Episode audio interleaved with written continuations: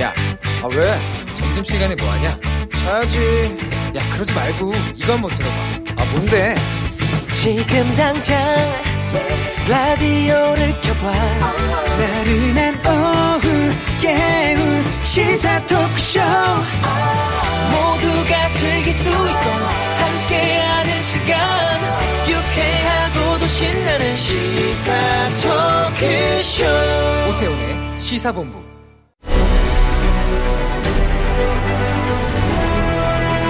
김철민의 본부 뉴스.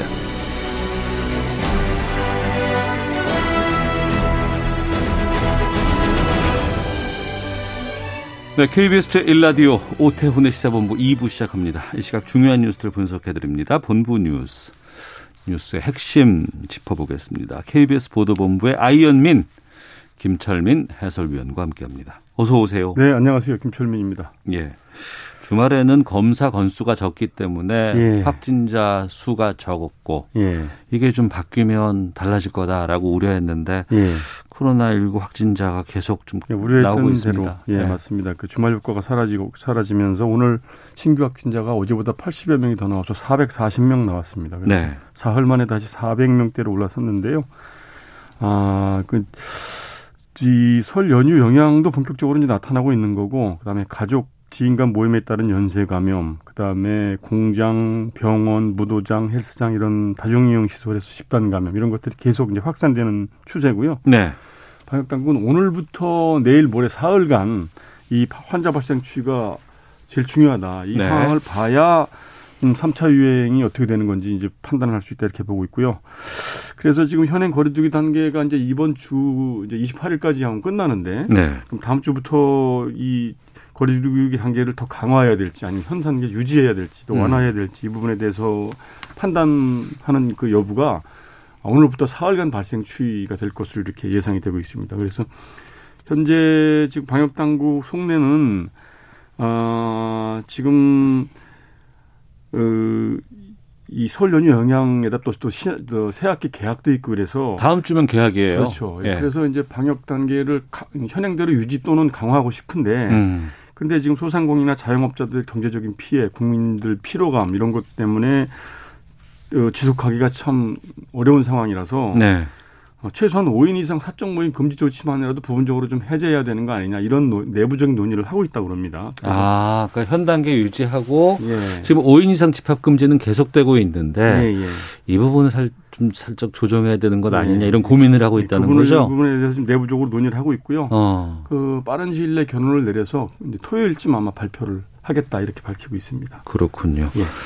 백신은 지금 이천 물류센터에 조금 전 도착했다는 지금 예. 속보 나오고 있네요. 오늘 예. 오전에 9시에 이제 저 SK 바이오사이언스 안동 공장에서 처음 이제 출하가 됐죠. 네. 그래서 오늘 정세균 국무총리가 이제 중대본 회의를 경북 도청 가서 했습니다. 일부러. 음. 그래서 이제 그 어, 우리 기업에서 어, 코로나19 백신 완제품이 처음 오늘 출하됐고 드디어 고대하던 일상 회복으로 첫 걸음을 뗐다 이렇게 이제 그 의의를 이렇게 설명을 했고요. 국민들이 안심하고 접종을 받- 받을, 수 있도록 백신 도입, 수송, 유통, 접종 모든 과정을 철저히 관리하겠다 이렇게 아, 다짐을 했습니다. 네. 국토부가 여섯 번째 삼기 신도시 조성하는 지역을 발표했어요. 네, 네. 뭐 설이 많았는데요. 지난번 이사 대책에서 이제 2025년까지 수도권에 18만 호, 전국에 26만 호 이렇게 이제 주택을 공급하겠다 이러면서도 구체적으로 어디에다 할지를 얘기를 안 했는데 네. 오늘 그 후속 조치로 세 군데 공공택지 입지를 확정해서 발표를 했습니다. 이제 첫 번째로 발표한 데가 광명 시흥 지역인데요. 네. 어, 광명시 광명동 옥길동, 그다음에 시흥시 과림동 일대에 여의도 4.3배 면적을 여섯 번째 삼기 신도로, 신도시로 지정을 해서 네. 여기에 주택 7만 원 공급하겠다. 어. 이렇게 이제 어, 신도시를 하나 발표했고 그다음에 어, 부산하고 광주에는 중형 규모의 공공택지 두 군데를 이제 확정을 해서 발표했습니다. 그래서 어, 부산에는 대저지구라고 그랬어요. 강서구 대저동 일대에 에, 18,000호. 음. 그다음에 광주에는 광산구 산정동 장수동. 그다음에 아, 일대 여기 광주 산정지구에 13,000호 이렇게 해서 도합 한 10만여 호를 공급을 하겠다 이렇게 발표를 했고요. 네. 그래서 이제 주민 공람 공고 절차를 거쳐서 즉시 개발 예정 지역으로 지정을 하고 주변 지역은 토지 거래 허가 구역으로 어, 규제를 해서 투기성 거래는 철저히 차단을 하겠다 이렇게 얘기를 했고요. 오늘 발표한 이제 1차 신규 공공택지는 네. 2023년에 사전 청약을 받고 음. 2025년부터 입주자를 모집을 하겠다 이렇게 예, 발표를 했습니다. 삼기 신도시요. 예, 예.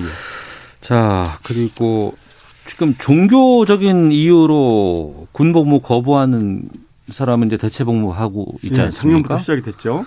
근데 신념을 이유로 복무 거부한 사람도 대체 복무 인정한다고요? 예, 오늘 첫 번째 사례자가 나왔는데요. 예. 그, 그동안 뭐 여호와의 증인이라든지 이런 종교적인 사유 때문에 집총을 거부해서 어, 병역을 거부하는 사람들에 대해서는 대체 복무를 인정을 해 왔는데 네.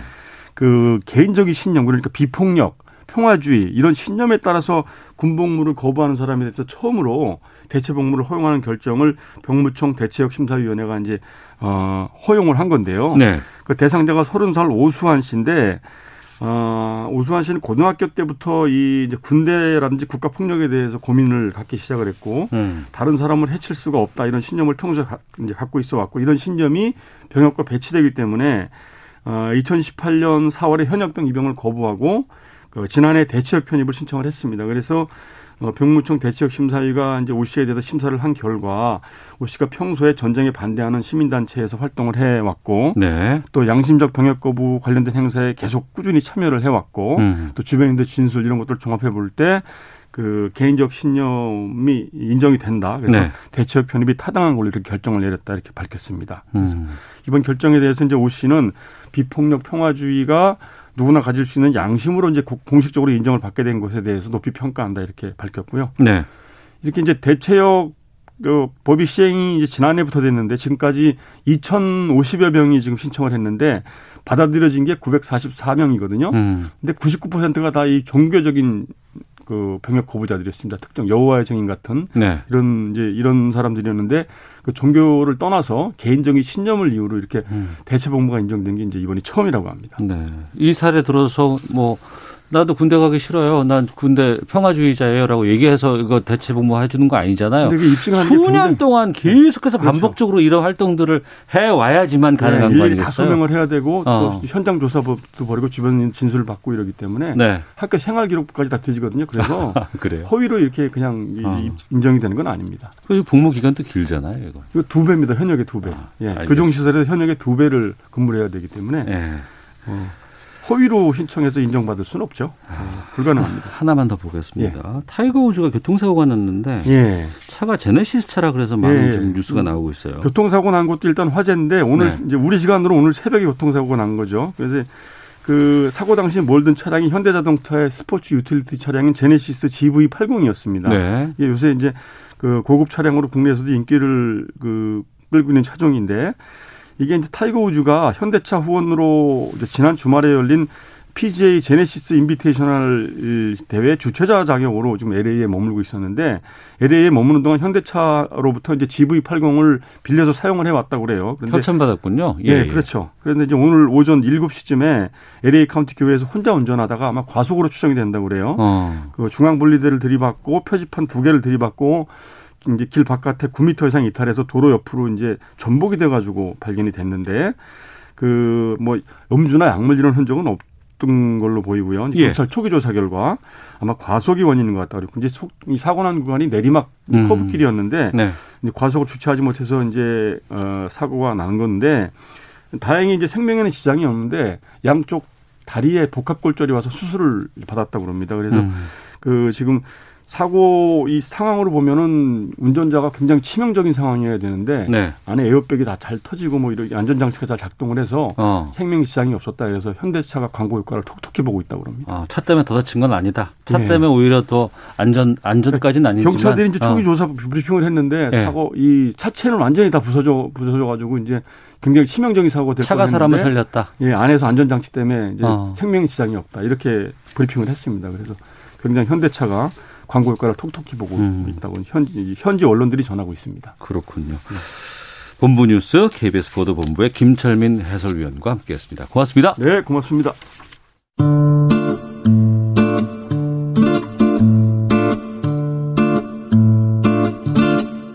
오태훈의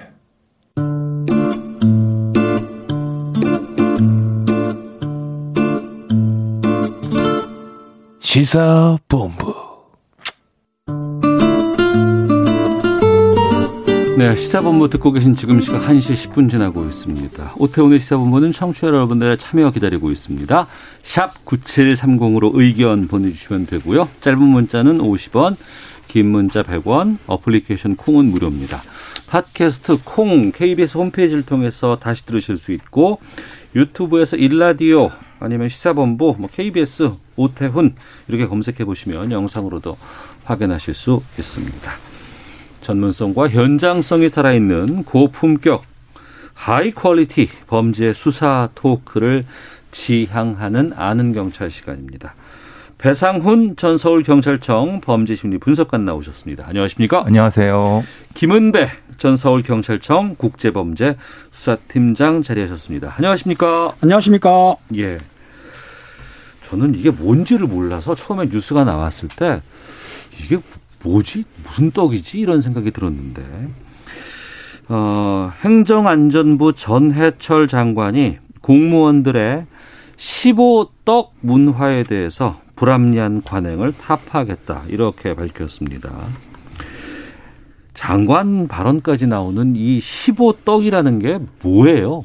일단 15라는 제도에 대한 설명이 필요하고요. 그러니까 15는 또 뭐예요, 그러니까? 그러니까 우리가 뭐 어떤 뭐 검사 보, 네. 그러니까 보라는 것은 일종의 견습 기간 같은 거뭐 예, 이런 예. 형태가 되죠. 왜냐하면 수습 뭐 이런 예, 뜻이겠네요. 예. 국가공무원법에는 15, 15 임용이라고 돼 있습니다. 네. 일정 기간 5급은 1년이고 뭐 그 밑에는 6개월 이렇게 해서 네.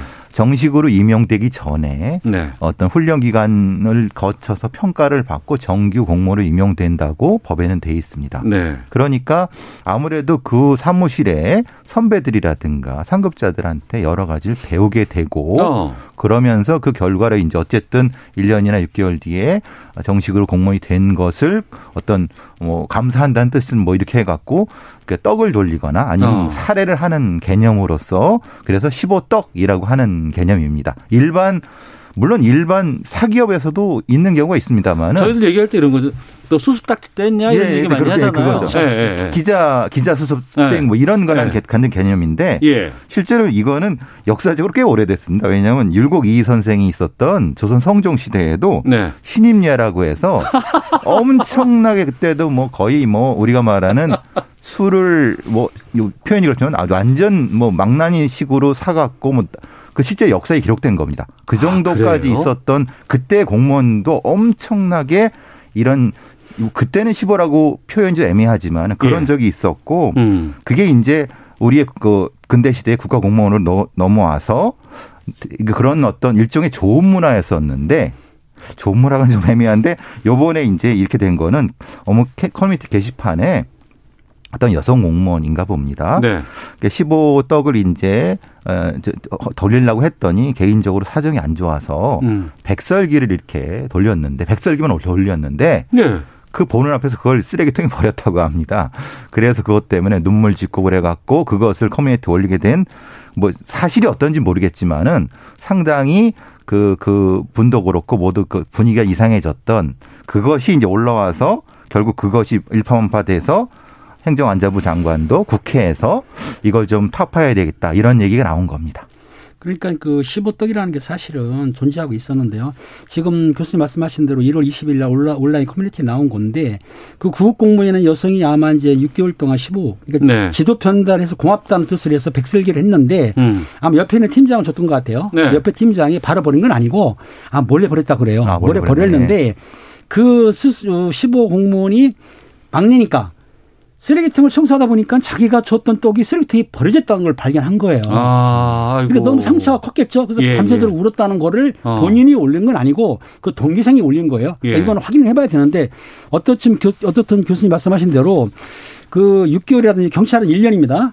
15는 공무원은 맞습니다. 네. 수속 기간은 아니에요, 사실은. 예, 그런데 보수 같은 건 똑같이 받으니까 음. 하지만 그 1년 동안의 적격성을 보기 위해서 심사 같은 걸 하는데 그걸 끝났으니까 기쁘지 않습니까? 주변이 도와줬으니까. 그래서 자의적으로 뭐 커피를 산다든지 떡을 산다든지 했는데 그게 아마 계속 간섭적으로 내려다 보니까 일선 공무원들이 아마 수소 그 15 끝나면은 떡을 돌리는 관행이 되었던 거죠. 그러니까 몇몇 부서에서 이런 일들이 있었다 그러면 저- 그런다고 장관이 그 나와서 사과의 발언을 하고 고치겠다는 얘기를 하지는 않을 거예요.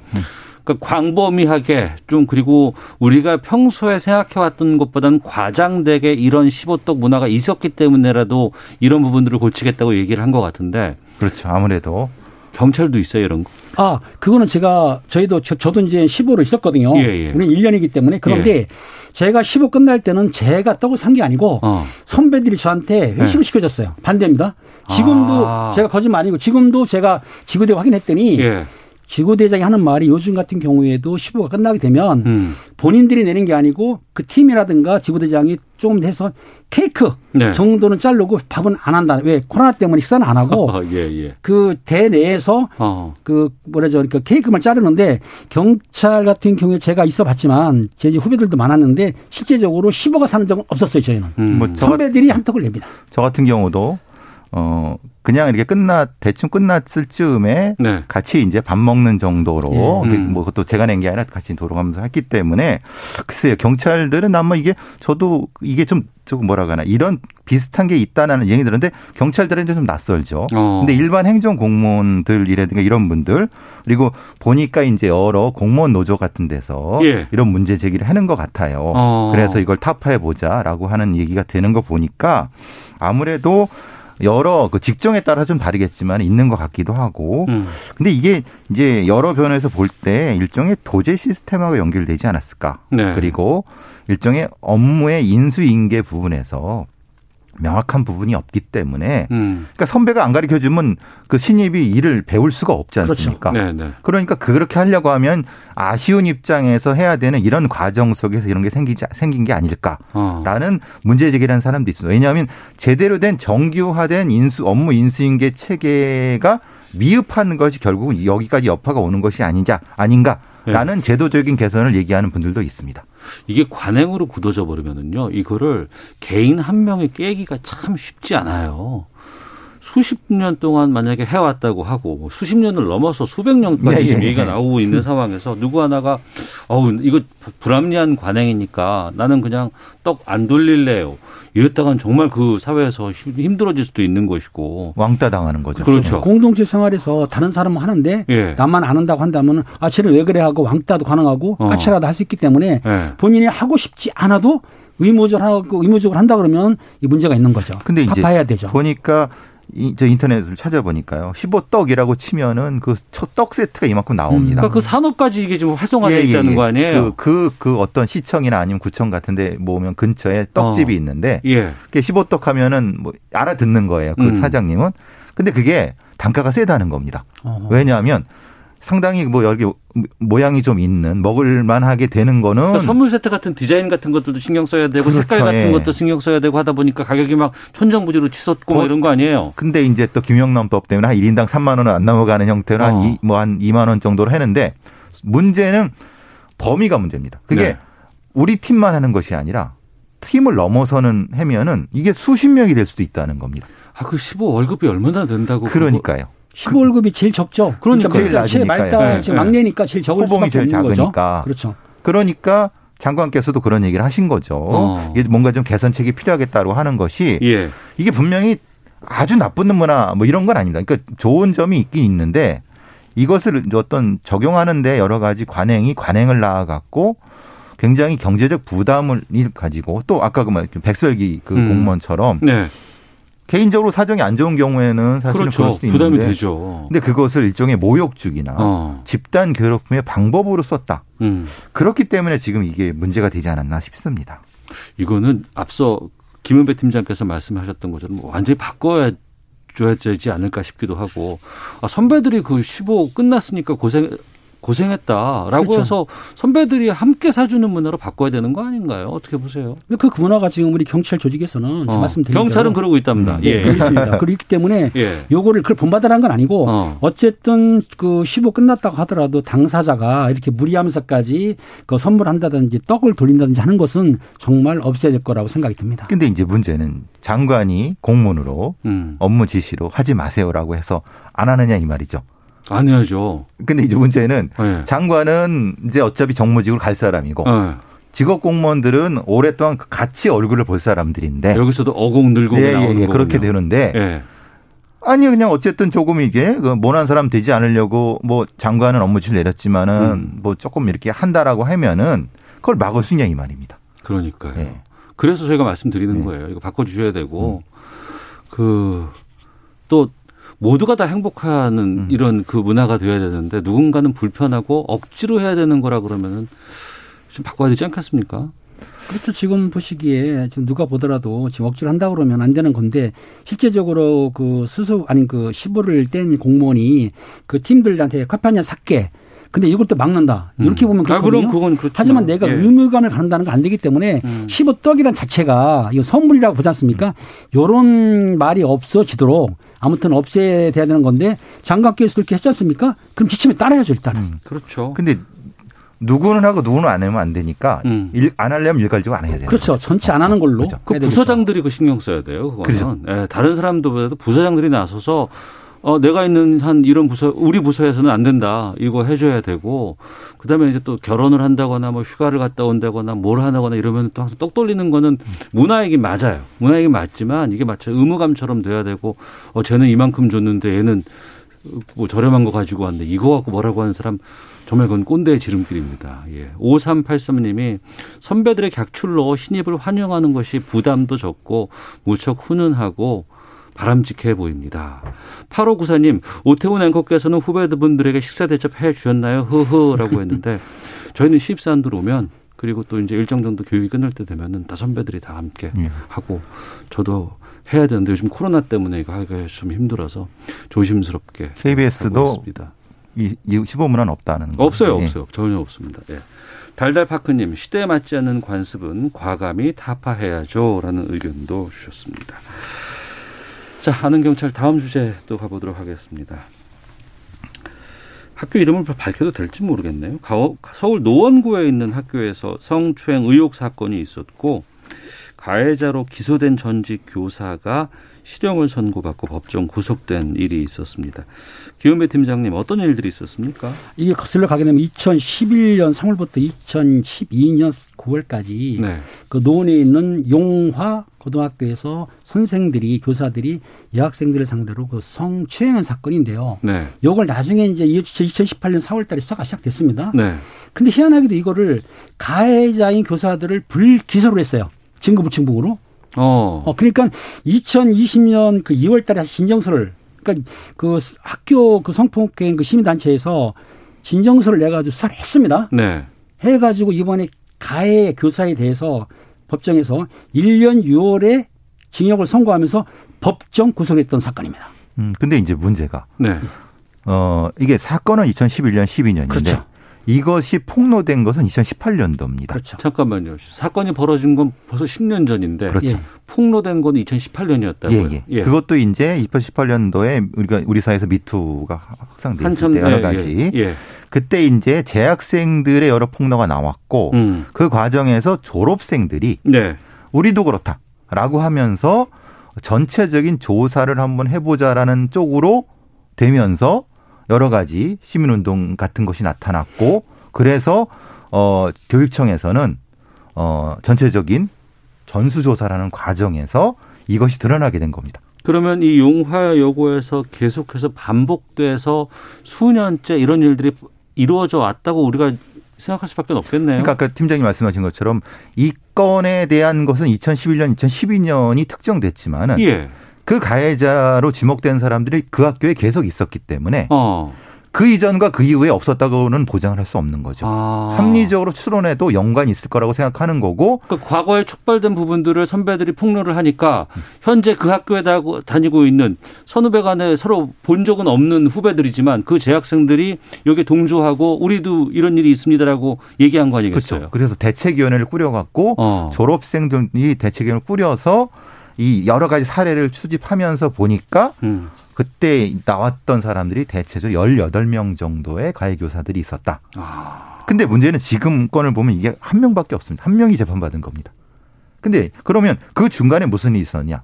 교육청에서도 징계를 하고 뭐 했는데 사실 다 빠져나갔다는 겁니다. 증거 불충분, 불기소도 되고 징계에서 소청 심사에 올라가서 다, 다 다시 가서 무려 반수 이상이 다시 지금 교단에 서 있다는 그러니까 겁니다. 2018년 12월에 예. 그이 가해 교사에 대해서는 불기소했습니다. 예. 학생들이 진술이 명확하지 않고 어. 증거가 없다는 걸 했는데 네. 당시에는 한 18명 정도나 20명 정도의 그, 그 교사 가해 교사들을 징계를 하긴 했습니다. 음. 했는데 이분 같은 경우는 좀 정도가 심한 거죠. 쉽게 얘기하게 되면 여학생들한테 그 치마를 속에 허벅지를 만지기도 하고 입술이나 볼에 빰 뭐 뽀뽀도 이렇게 키스도 했다는 거예요. 뿐만 아니고 뭐 옷 속에 있는 거를 뭐 들여다보는 식 이런 식 했기 때문에 좀 심했던 것 같아요. 근데 음. 당시에는 학생들이 참았다가 2018년에 터졌을 때 검찰에서 철저히 수사를 좀 못했던 거예요 처음에는.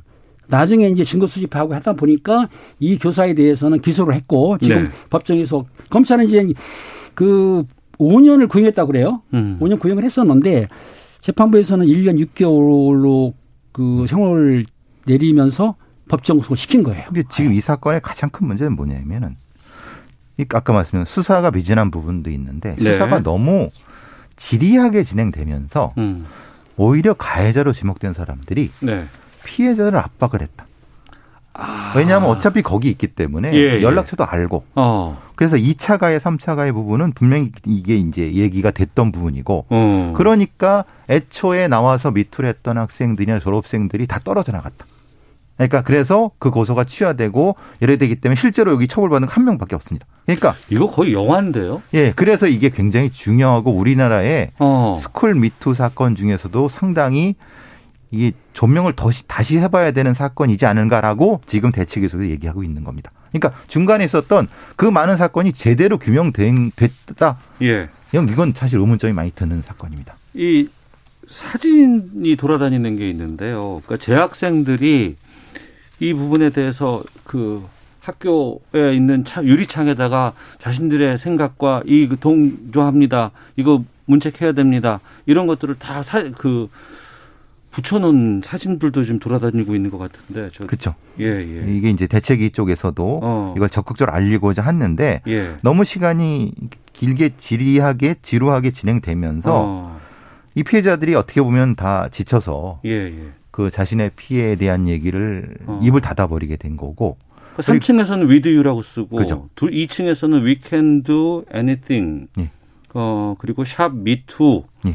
이렇게 학생들이 교실 창문에다가 이렇게 글씨를 썼어요. 예. 당시 학생들이 학교에서 학생들을 보호할, 보호하지 않는다는 그런 공포감도 있었고 네. 또 하나 보게 되면 학교 명예를 시추시킨다고 그래가지고 주변에서 말이 많았지 않습니까? 그러니까 학생들 사이에도 찬반 양론이 있었던 거예요. 그러니까 언론 인터뷰 해가지고 하게 되면 오히려 학교가 시추된다는 편이 있었고 한편에서는 학교가 보호 못하니까 외부 도움을 받자 이렇게 찬반할 정도로 좀 심각했던 거죠 학생들이. 그러니까 음. 본인이 했던 건 맞는데 어쨌든 이 학생들이 들고 일어나서 용기 있게 그 미팅을 했기 때문에 이거로 인해 가지고 아마 전국적으로 아마 300여 군데 학교가 아마 이걸 뭐 본받아 가지고 자기들이 피해봤던 걸 아마 전부 미투 운동에 동참하게 된 거죠. 거의 예. 10년 동안 반복적으로 한 학교에서 이런, 일- 이런 일이 있었다 그러면은 여긴 공립은 아닌 것 같고. 그리고 예. 이 사실 이런 학교에서의 부분은 우리 범죄 분류상으로는 사회적 지인에 의한 성범 성범죄라고 분류를 하는데요. 예. 왜 이게 가능하게 되면 왜냐하면 학생들이 1년 뒤에는 다른 학생으로 바뀝니다. 그렇죠. 그러니까 가해자들은 그걸 아는 거예요. 어. 새로운 학생과 그 이전의 학생이 연, 인적 연결이 없기 때문에 단절이 되니까. 그러니까 지속적으로 똑같은 행동을 반복하는 겁니다. 이거는 우리나라만 있는 케이스가 아니라 미국에서는 무려 수백 명의 학생들이 피해봤던 사건도 있습니다. 왜냐하면 아. 그게 사립학교니까 한, 한, 한 교사가 네네. 반복되고 음. 근데 이것은 교사 하나가 아니라 그 교사들의 집 단이 서로 묵인해주는 과정에서 집단적인 형태의 성폭력이 지속적으로 유지됐기 때문에 이, 이, 이 여- 여고 같은 사건이 발생하는 겁니다. 게다가 이런 일을 한번 저질렀는데 어 내가 피해를 보질 않네. 아이들이 나를 고소하거나 나에게 여러 가지 문제를 제기하지 않네. 그러면 해도 되겠네.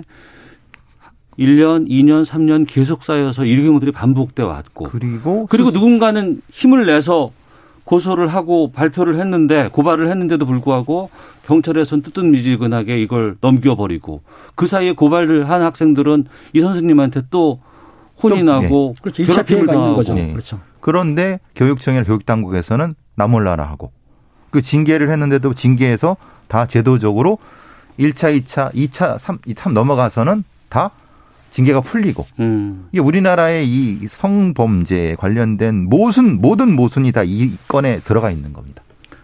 그러면 이거 더 이상 여기서만 있었을까요? 아니면 다른 학교에서는 또 이런 일들이 없었을까요? 라는 생각들이 그렇죠. 들거든요. 음. 왜냐하면 그건 아까 팀장이 말씀하신 것처럼 그 외의 학교에서도 우리도 똑같이 그랬다는 거 계속 터져 나왔거든요. 어. 그리고 아마 코로나 사태가 없었으면은 더 많이 확정됐을 텐데 코로나 사태 때문에 더 이게 못한 부분이 있죠. 그러니까 학교 성폭력 문제가 사실 학교 자체에서 가해 교사들을 보호하는 입장이거든요. 예. 학생들 같은 경우도 증거를 뭐 바로 만드는 건 아니기 때문에 증거가 없으면 처벌할 수 없으니까 좀 미온적인 건데 실제적으로 고소고발이 있으면은 신속히 조사를 해야 되고 또 음. 조사한 내용을 공개를 해야 되는데 공개를 안 잤습니까? 왜 명예훼손 때문에 공개가 안 되기 때문에 이런 걸 해야 되고 만약에 어느 학교에서 이런 게 있다 그러면 전수조사를 해가지고 그걸 밝혀야 되는데 사실 그렇지 않거든요.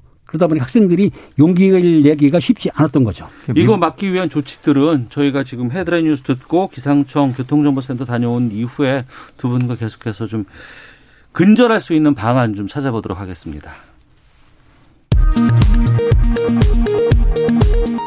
대한의사협회가 금고 이상의 형을 받은 의사의 면허를 취소하는 내용의 의료법 개정안에 반발하는 가운데 정부는 의사들이 개정안을 이유로 코로나19 예방접종을 거부하진 않을 것으로 본다고 밝혔습니다.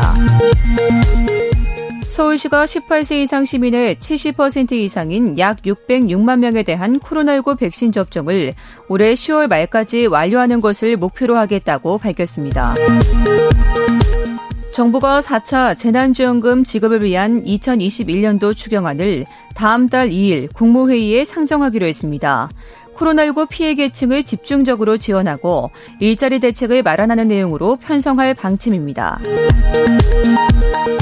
박범계 법무부 장관이 검찰개혁 2단계인 수사 기소권 완전 분리 추진과 관련해 법무부 내 이견을 조정하는 단계라며 궁극적으로는 수사 기소가 분리돼야 한다고 밝혔습니다.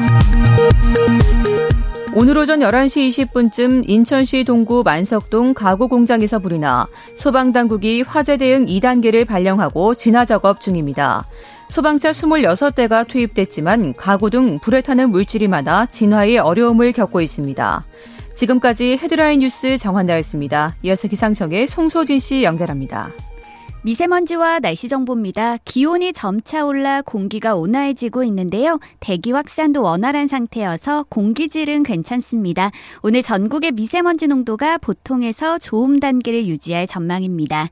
추위가 점차 누그러지고 있습니다. 오늘 예상 낮 최고 기온은 서울 9도, 대전 10도, 광주와 대구 11도 등으로 어제보다 1도에서 3도 정도 높겠습니다. 하늘에는 가끔 구름이 많이 끼겠고 경상 동해안 지역만 오후까지 빗방울이 떨어지는 곳이 있겠습니다. 한편 대기가 무척 건조해서 건조특보 지역이 점점 늘어나고 있는데요. 서울과 일부 경기 내륙, 강원도와 충청 내륙, 전북 동부와 경상 남북도를 중심으로 건조주의보가 발효 중이니까요. 불조심하시기 바랍니다. 현재 서울의 기온은 7.1도입니다. 미세먼지와 날씨 정보였습니다. 이어서 이 시각 교통 상황을 KBS 교통정보센터 이현 씨가 전해드립니다. 네, 고속도로 지나기 비교적 수월합니다. 서해안 고속도로, 경인 고속도로 지나기 괜찮습니다. 영동고속도로 강릉 쪽은 서창에서 월고 쪽으로 정체고요. 영동고속도로 이용하실 분들 한 가지 더 참고하셔야 될 사항이 있는데요. 이번 주말부터 버스 전용차로 구간이 변경됩니다. 신갈에서 호법 사이로 바뀌니까 운행에 참고하시기 바랍니다. 수도권 제일 순환고속도로는 구리에서 상일까지 정체고요. 광암터널 부근은 사고가 있어서 부근 지나기 혼잡합니다. 그리고 경기 서쪽 송내를 중심으로는 양방향이 모두 막히고 있습니다. 요즘 건조한 날씨에 화재 사고 많이 나고 있는데요. 인천 만석부두 가구 공장에 화재가 발생했고요. 주변으로 연기가 많이 나고 있다는 소식이니까 조심 운전하시기 바랍니다. KBS 교통정보센터였습니다.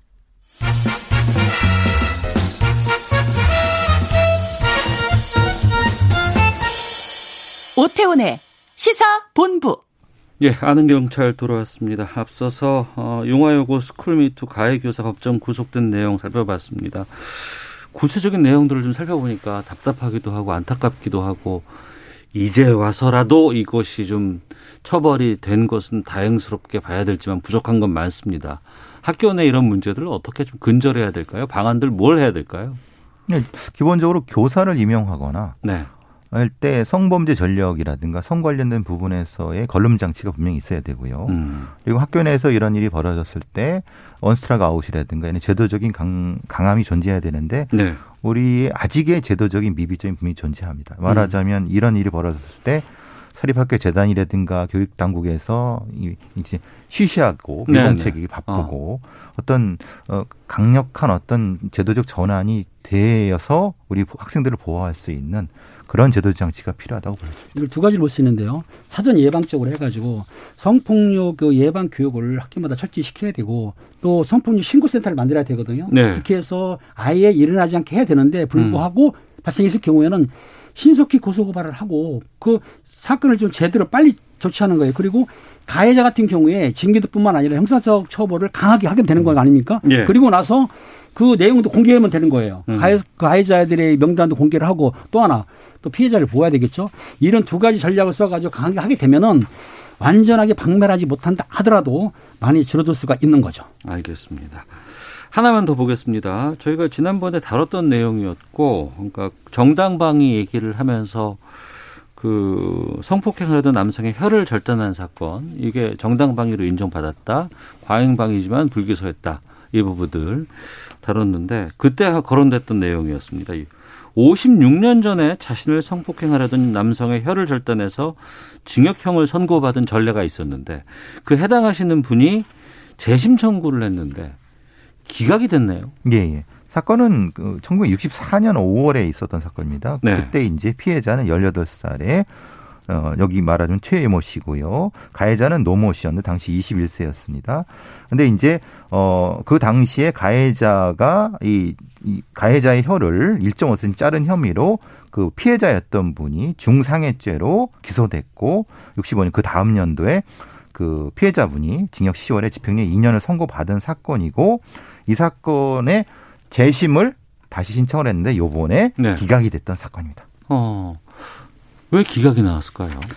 이 청구는 정당하게 했는데 실제적으로 법관들은 뭐라고 봤냐면은 그 당시에 무죄 등을 인정할 만한 새로운 증거가 없다. 재심은 사실 무죄 등을 인정할 만한 자료가 있어야 되거든요. 그러니까 증언이나 진술이 허위라든지 음. 서류가 가짜라든지 네. 아니면 무고라든지 이런 있기 있으면은 재심 청구를 받아들일 수가 있는데 음. 그런 사항이 없다고 했기 때문에 기각을 해버렸어요. 어. 그러면서 법관들이 뭐라고 했냐면 예. 청구인의 재심 청구는 받아들일 수는 없지만 청구인의 용기와 외침이 헛되이 사라지지 않고 이 시대를 함께 살아가는 우리 공동체에 구성한 한 사람 한 사람에게 커다란 울림과 영감을 줄 것이라고 말은 했어요. 그럼에도 불구하고 재심 청구는 받아들이지 않았던 거죠. 그러니까 재심 자체는 새로운 증거 예. 그리고 공무원에 위법한 행위로 음. 재심을 받아줄 수 있다라고 하는 조건이 있지만은 네. 그러니까 이 사건에서는 사실 여부에 대한 평가는 필요 없습니다. 왜냐 이미 다 인정했고 사실 여부는 이미 나와 있고 증거도 어. 이미 다 나와 있는 건데 예. 문제는 평가입니다. 평가가 예, 그 아. 평가를 과거에 했던 그 법관들의 평가로 인한 판례를 네. 새롭게 새로운 시대에 그거를 판례를 변경할 수 있느냐라는 음. 부분에서 아마 법적인 어떤 문제가 어, 어떤 막힌 거고 시대적 상황이라든가 여러 가지 어떤 성인지 감수성으로 봤을 때는 분명히 이 법관들도 이게 바뀌어야 된다는 걸 알고 있는 것 같아요. 그래서 아까 네. 팀님 말씀에 그 얘기를 했는데 음. 제도적인 면제 그리고 조금은 이걸 바꾸려고 하는 어떤 일종의 용기라고 할까요? 그게 부족했던 것 같습니다. 그러네요. 예. 근데 솔직히 그럴 거면 그렇게까지 얘기를 해줄 거면 재심을 받아주면 되잖아요. 그때 사항을 지금 반영 안 한 게 뭐냐면 최근에 전번에 그 이, 이 똑같은 사건. 중에서 지난번에 혐의를 3cm 했었죠. 했다는 게 네. 있습니까? 이때 경찰에서는 과잉방위를 했지만 검찰에서는 정당방위 인정을 했어요. 네. 왜냐하면 이 사건 똑같습니다. 이 사건 같은 경우에도 사실은 그 중상해는 맞지만 과잉방위라 하더라도 공포 경악이기 때문에 그때 처벌하지 않았어야 되는데 그때 알다시피 이분한테 저 징역 10월에 집행유예 2년을 벌였 내린 거예요. 그리고 가해자한테는 참 웃기지도 않게도 강간죄는 뺐습니다. 검찰에서 빼고 특수 뭐 협박죄라든지 숙소 증거 침입을 해가지고 징역 6월에 집행유예 2년을 했어요. 더군다나 그 사람은 불구속을 했고 이 피해자라고 하는 최 모 씨는 구속했죠. 구속이 돼서 6개월간 구치소에 있었던 거예요. 그러니까 그 당시에 여성의 지위라든지 성의 인지 감성이 너무나 낮았다고 보는 거죠. 근데 이제 그때 판사의 자, 좀 이 잘못된 이상한 그 판결을 후배 판사들이 바꿀 수 있느냐? 이거 이것이 저는 이게 핵심이라고 보거든요. 네. 저는 바꿨어야 된다고 봐요. 저도요. 예. 근데 문제는 그렇게 되다 보면은 어 다른 어떤 다른 비슷한 류의 사건들을 다 바꿔야 되느냐라고 박벅이 법에 관련된 분들은 그렇게 반문을 하시는 거죠. 음. 근데 저는 다 바꿔야 된다고 보는 거죠. 네. 근데 법관들이나 법에 관련된 분들은 법의 안정성 때문에 그것은 불가능하다. 음. 여기에 이제 가치관의 문제가 들어가는 것 같습니다. 네. 그 결정문 마지막에 마음이 가볍지 않다, 아쉽다 이런 거 쓰는 거 그게 뭔 의미가 있어요?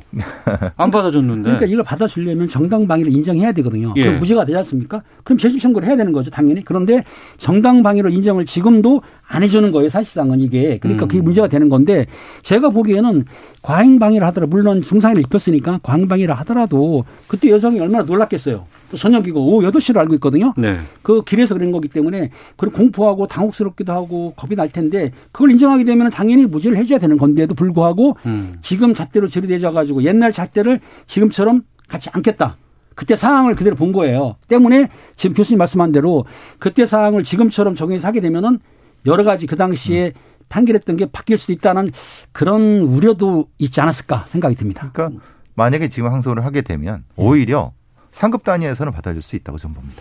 그러니까 이거 같습니다. 오늘 아는 경찰에서 다뤘던 15동 문제라든가 이 용화여고 스쿨미투 문제라든가 네. 지금 이 재심 기각 관련해서도 현장에서는 잘 안 해주려 그래요. 안 바뀌려고 해요. 관행이었고 그냥 그래 왔으니까. 근데 이런 것들이 두 번, 세 번 계속 반복되고 여론이 움직이고 사람들이 지적하고 이제는 그러면 안 됩니다. 바꿔야겠습니다라는 것들이 계속 심어주면 그때 가서 바뀌더라고요. 항상 모든 시스템들이 그래 왔어요. 계속 얘기는 좀 해야 되고 어, 그렇게 두드리면 바뀌어지는 것처럼. 근데 그 과정에서 안 바뀌었을 때 있었던 사람들은 얼마나 힘들었을까. 하지만 그 노력들을 통해서 우리 세상이 좀 바뀌고 있지 않나 좀 생각이 예, 듭니다. 항소한다고 하니까 좀 더 지켜보시죠. 이거. 그래야죠. 그러겠습니다. 예, 그 유의미한 또 변화가 있을 때 또 다루도록 하겠습니다. 자, 아는 경찰 김은배 전 서울경찰청 국제범죄수사팀장 배상훈 전 서울경찰청 범죄심리 분석관과 함께했습니다. 두 분 오늘 말씀 고맙습니다. 감사합니다. 감사합니다. 오태훈의 시사본부는 여러분의 소중한 의견을 기다립니다. 짧은 문자 50원, 긴 문자 100원의 정보 이용료가 되는 샵 9730, 우물정 9730번으로 문자 보내주십시오. KBS 라디오 앱 콩은 무료입니다. KBS 라디오 오태훈의 시사본부. 지금 여러분은 대한민국 라디오 유일의 점심 시사 프로그램을 듣고 계십니다.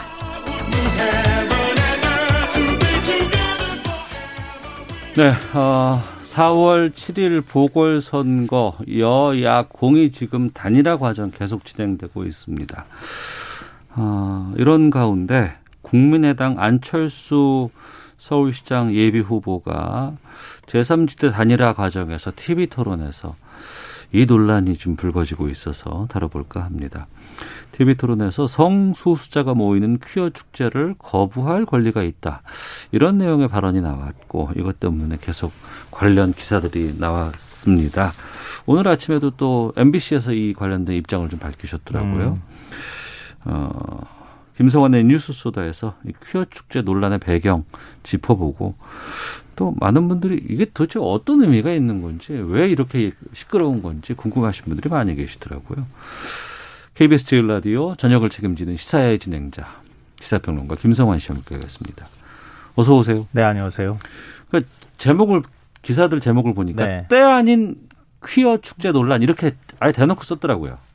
글쎄요, 뭐 정치인들한테 퀴어 축제와 관련해서 또 특히 성소수자 인식과 관련한 질문들은 네. 뭐 이전에도 있어 왔었던 게 사실이고요. 예. 어 근데 이 안철수 예비 후보하고 금태섭 예비 후보의 토론에서 이 말이 나올 줄은 사실은 몰랐었거든요. 그랬죠. 예, 왜냐하면 예. 토론의 주제도 문재인 정부 집권 4년 평가가 토론 주제였어요. 그러니까 주제와 관계 없는 내용들이 확 지금 불거진 거예요. 아무래도 그- 금태섭 후보의 경우에 네. 지지를 좀 올려야 되는 상황이고 음. 단일화를 또 해야 되는 상황이니까 뭔가 네. 공격을 하기 위해서 이런 좀 난처한 질문을 좀 던졌던 거 아닌가 싶은데요. 음. 근데 그 반응이 사실은 더 큰 논란이 됐던 거죠. 딱그 토론에서 어떤 질문과 어떤 대답이 있었던 거예요? 그러니까 퀴어 축제에 참여할 의향이 있느냐 이렇게 금태섭 후보가 질문을 했고요. 네. 안철수 후보가 어, 성소수자 차별에 반대하는 것은 당연하다. 그러니까 성소수자를 차별하면 안 된다. 네. 예. 자기 인권뿐 아니라 타인의 인권도 소중하다. 이런 음. 말을 꺼냈고요. 예. 이어서 샌프란시스코 퀴어 축제 얘기를 합니다. 네. 이 도시의 중심에서 떨어진 남부의 카스트로 거리에서 열린다.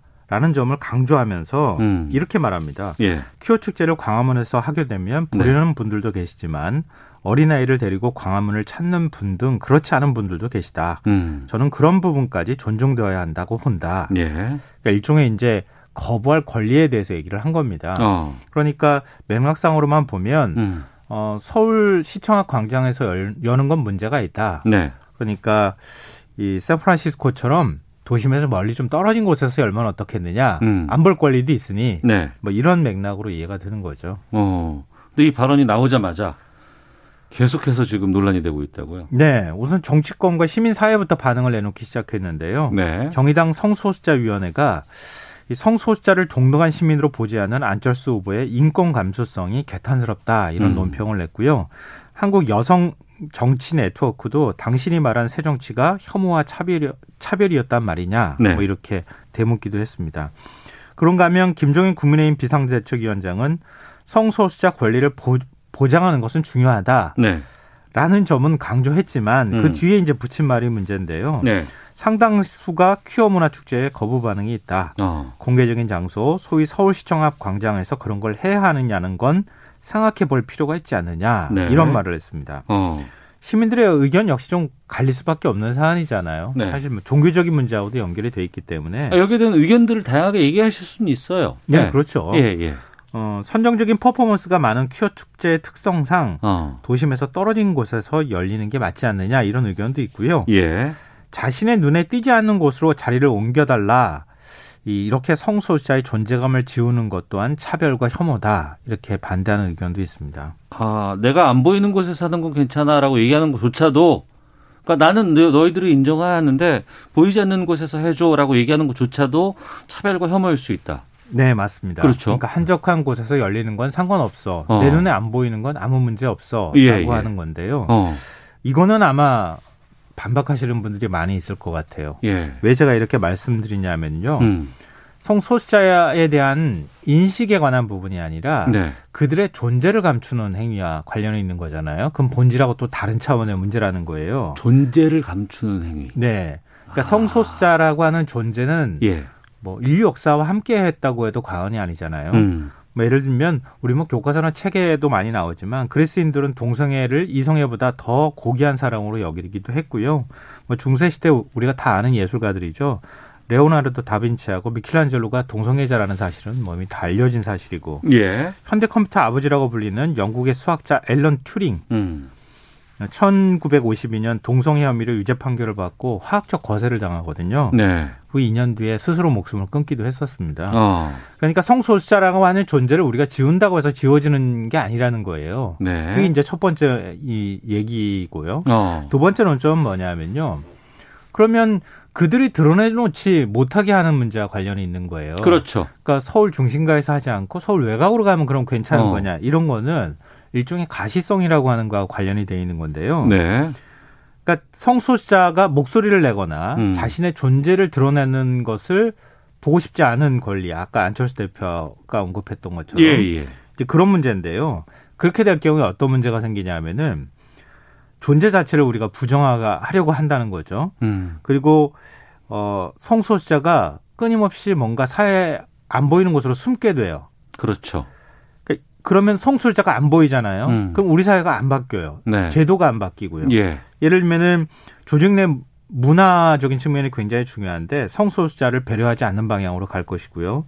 학교라면 성 정체성이 혼란을 느끼는 학생들을 애써 문제가 있는 학생으로 취급하겠죠. 감추려고 들고 그걸 드러내지 말라 그러고 하지 말라고 하고 계속 또 그럴 그렇죠. 거 아니에요. 예, 맞습니다. 어. 비성 정상적인 예, 소위 예. 그런 사람으로 취급하게 된다는 거죠. 어. 그리고 제도적인 측면에서 복지 분야 이런 데에서도 성소수자에 대한 배려가 사라지게 되는 거죠. 음. 국가인권위원회가 성소수자 성인 948명을 설문조사한 적이 있어요. 네. 성소수자에 대한 인식이 대체로 우호적인 직장에서 근무하는 성소수자 가운데 음. 한 56%가량은 네. 자신의 성 정체성을 동료 상사에게 공개한다고 응답했습니다. 아, 성소수자들에 대해서 괜찮아. 우린 같이 음, 함께 할 네. 수 있어 라는 곳에서는 오히려 더 얘기할 수 있는데. 그렇죠. 당당하게 얘기할 수 있고요. 예. 비우호적인 직장에서는 어.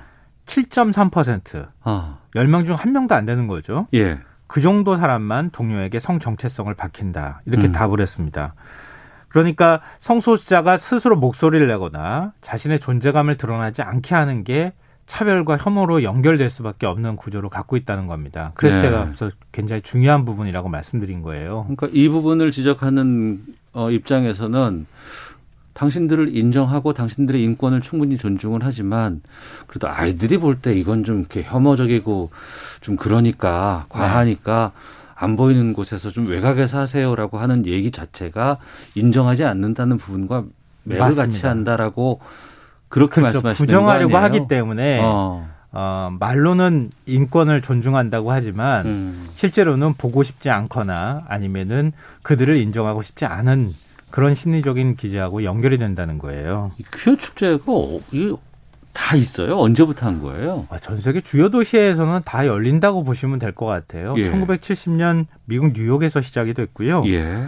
어, 뭐 성소수자에 적대적이었던 미국 사회 당시에는 굉장히 보수적이었으니까요. 음. 거기에 저항하는 의미 또 성소수자 인권과 존엄을 기리기 위한 어, 네. 그런 움직임이었어요. 근데 축제 명칭이 이게 좀 의미가 있는데 자긍심 행진이에요. 어. 이게 앞서 제가 가시성이라는 말씀 드렸잖아요. 네, 눈에 네. 보이는 것, 예. 그들의 목소리를 듣는 것. 예. 바로 그런 부분 때문에 자긍심 행진이라고 이름을 붙이는 거예요. 음. 이때부터 서울 세계 각지에서 축제가 많이 열리기 시작한 거죠. 그러면 샌프란시스코 퀴어 축제는 도심과 떨어진 곳에서 열리는 게 맞습니까? 이게 안 후보가 뭔가 착각하거나 혼동한 것 같은데요. 네. 미국 샌프란시스코는 세계 성소수자의 수도라고 불리는 곳이에요. 아, 상징적인 곳이군요. 네, 그럼요. 우리 이제 외국의 도심에 보면 음. 무지개 깃발 걸려 있는 곳, 예, 예. 샌프란시스코라고 생각하시면 돼요. 음. 매년 6월 마지막 주 주말에 샌프란시스코 프라이드라고 하는 퀴어 축제가 열리는데 네. 뭐 시청사를 비롯해서 도심 곳곳에서 열려요. 음. 정중 한가운데서 열린다고 생각하시면 되고 네.